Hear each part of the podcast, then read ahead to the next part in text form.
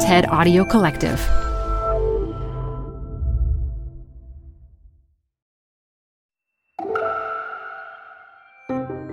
Welcome to TED Talks Daily. I'm Elise Hu. Well, we're in the midst of collective overlapping crises set off by the coronavirus pandemic. So, what will become of society as a result? Journalist Naomi Klein says shocking events can either spur our growth and progress or they can set us all back. In today's talk, Klein outlines what it takes for crises to lead to transformative change for the better.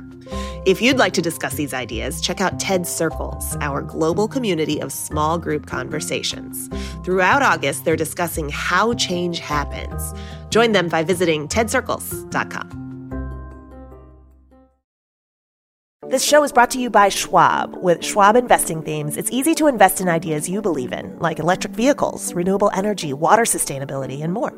Choose from over 40 themes. Buy as is or customize the stocks in a theme to fit your goals. Learn more at schwab.com slash thematic investing.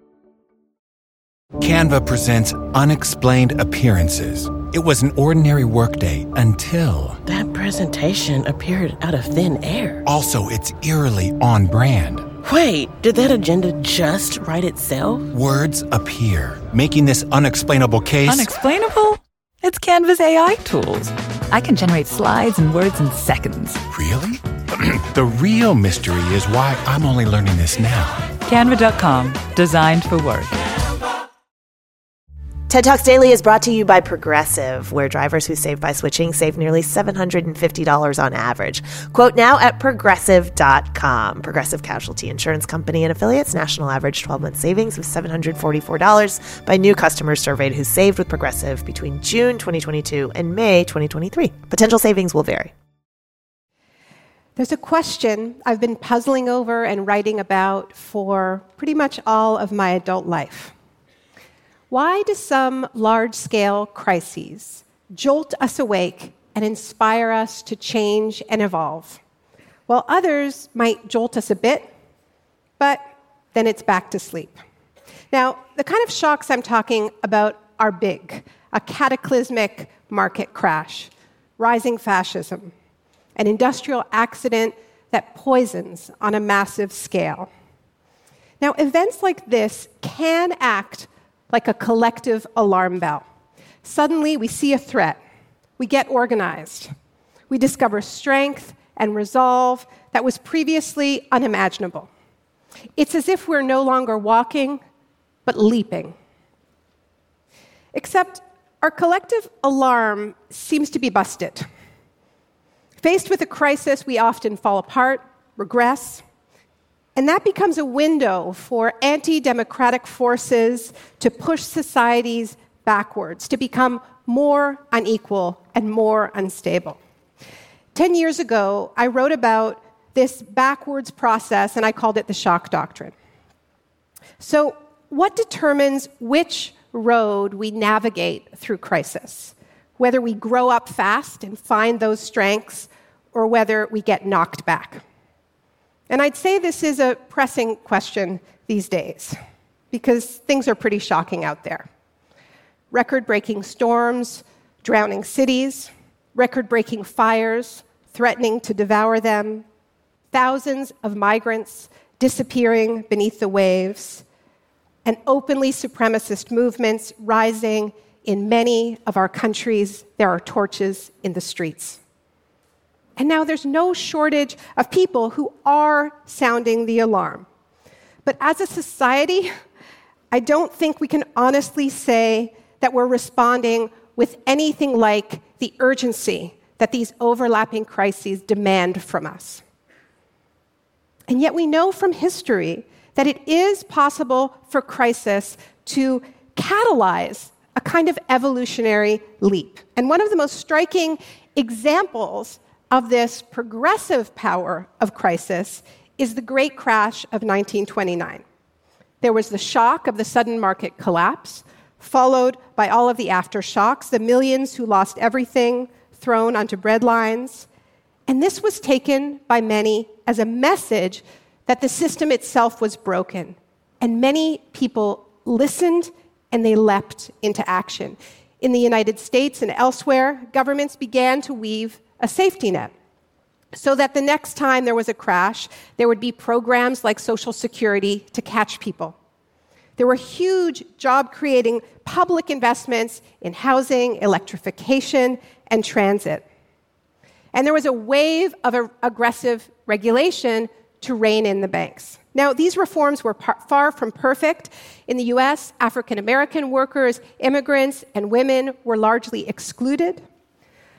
But the Depression period, along with the transformation of allied nations and economies during the World War II effort, show us that it is possible for complex societies to rapidly transform themselves in the face of a collective threat.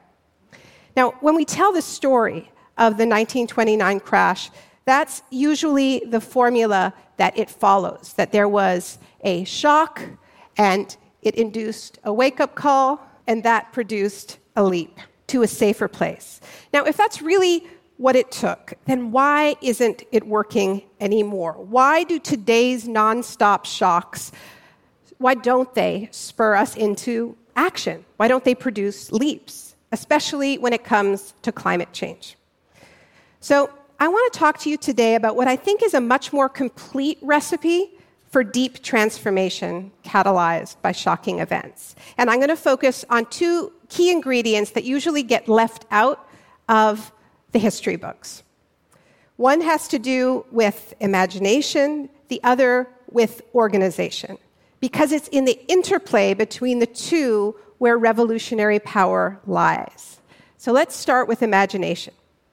The victories of the New Deal didn't happen just because suddenly everybody understood eh, the brutalities of laissez faire. This was a time, let's remember, of tremendous ideological ferment, when many different ideas about how to organize societies did battle with one another in the public square. A time when humanity dared to dream big about different kinds of futures, many of them organized along radically egalitarian lines. Now, not all of these ideas were good, but this was an era of explosive imagining. This meant that the movements demanding change knew what they were against crushing poverty, widening inequality, but just as important, they knew what they were for. They had their no and they had their yes too. They also had very different models of political organization than we do today. For decades, social and labor movements had been building up their membership bases, linking their causes together and increasing their strength, which meant that by the time the crash happened, there was already a movement that was large and broad enough to, for instance, stage strikes that didn't just shut down factories, but shut down entire cities. The big policy wins of the New Deal were actually offered as compromises because the alternative seemed to be revolution. So let's adjust that equation from earlier. A shocking event plus utopian imagination plus movement muscle, that's how we get a real leap. So, how does our present moment measure up? We are living, once again, at a time of extraordinary political engagements. Politics is a mass obsession. Progressive movements are growing and resisting with tremendous courage. And yet we know from history that no is not enough. Now, there are some yeses out there that are emerging, and they're actually getting a lot bolder quickly. Where climate activists used to talk about changing light bulbs, now we're pushing for 100% of our energy to come from the sun, wind, and waves, and to do it fast. Movements catalyzed by police violence against black bodies are calling for an end to militarized police, mass incarceration, and even for reparations for slavery. Students are not just opposing tuition increases, but from Chile to Canada to the UK, they're calling for free tuition and debt cancellation. And yet, this still doesn't add up to the kind of holistic and universalist vision of a different world that our predecessors had. So, why is that? Well, very often we think about political change in defined compartments these days environment in one box, inequality in another, racial and gender justice in a couple of other boxes, education over here, health over there. And within each compartment, there are thousands upon thousands of different groups and NGOs, each competing with one another for credit, name recognition, and of course, resources. In other words, we act a lot like corporate brands. Now, this is often referred to as the problem of silos. Now, silos are understandable. They carve up our complex world into manageable chunks. They help us feel less overwhelmed. But in the process, they also train our brains to tune out when somebody else's issue comes up and when somebody else's issue needs our help and support. And they also help keep us from seeing glaring connections between our issues. So, for instance, the people fighting poverty and inequality rarely talk about climate change, even though we see time and again that it's the poorest of people who are the most vulnerable to extreme weather. The climate change people rarely talk about war and occupation, even though we know that the thirst for fossil fuels has been a major driver of conflict. The environmental movement has gotten better at pointing out that the nations that are getting hit hardest by climate change are populated overwhelmingly by black and brown people. But when black lives are treated as disposable in prisons and in schools and on the streets, these connections are too rarely made.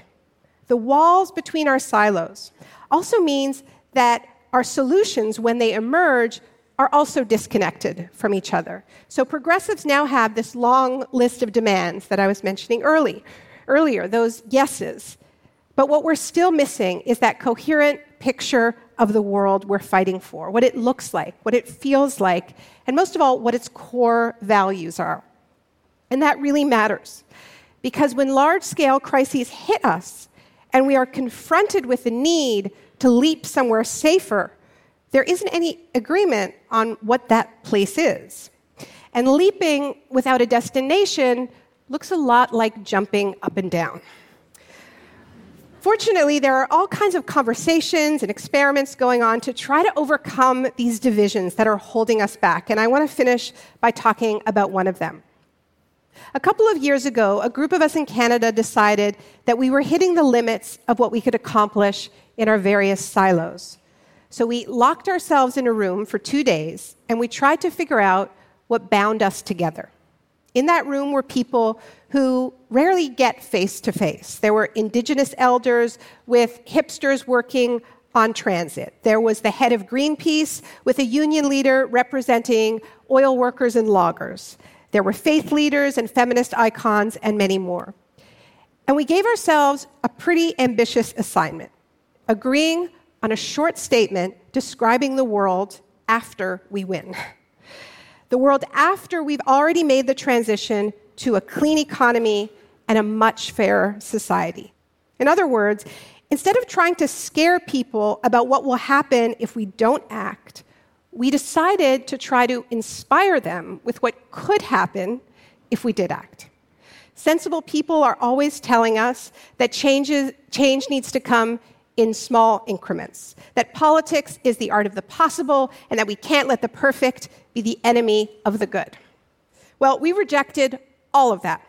We wrote a manifesto and we called it The Leap.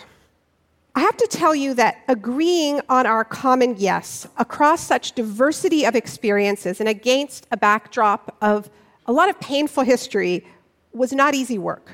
But it was also pretty thrilling because as soon as we gave ourselves permission to dream, those threads connecting much of our work became self evident. We realized, for instance, that the bottomless quest for profits that is forcing so many people to work more than 50 hours a week without security and that is fueling this epidemic of despair is the same quest for bottomless profits and endless growth that is at the heart of our ecological crisis and is destabilizing our planet. It also became clear what we need to do. We need to create a culture of caretaking in which no one and nowhere is thrown away, in which the inherent value of all people and every ecosystem is foundational. So we came up with this people's platform. And don't worry, I'm not going to read the whole thing to you out loud. If you're interested, you can read it at theleap.org. But I will give you a taste of what we came up with. So we call for that 100% renewable economy in a hurry, but we went further. Calls for new kinds of trade deals, a robust debate on a guaranteed annual income, full rights for immigrant workers, getting corporate money out of politics, free universal daycare, electoral reform, and more. What we discovered is that a great many of us are looking for permission to act less like brands and more like movements. Because movements don't care about credit, they want good ideas to spread far and wide. What I love about the leap is that it rejects the idea that there is this hierarchy of crisis, and it doesn't ask anyone to prioritize one struggle over another or wait their turn. And though it was birthed in Canada, we've discovered that it travels well. Since we launched, the Leap has been picked up around the world with similar platforms being written from Nunavut to Australia to Norway to the UK and the US, where it's gaining a lot of traction in cities like Los Angeles, where it's being localized, um, and also in rural communities that are traditionally very conservative, but where politics is failing the vast majority of people. Here's what I've learned from studying shocks and disasters for two decades. Crises test us. We either fall apart or we grow up fast, finding new reserves of strength and capacity that we never knew we had. The shocking events that fill us with dread today can transform us and they can transform the world for the better. But first, we need to picture the world that we're fighting for, and we have to dream it up together. Right now, every alarm in our house is going off simultaneously. It's time to listen. It's time to leap. Thank you.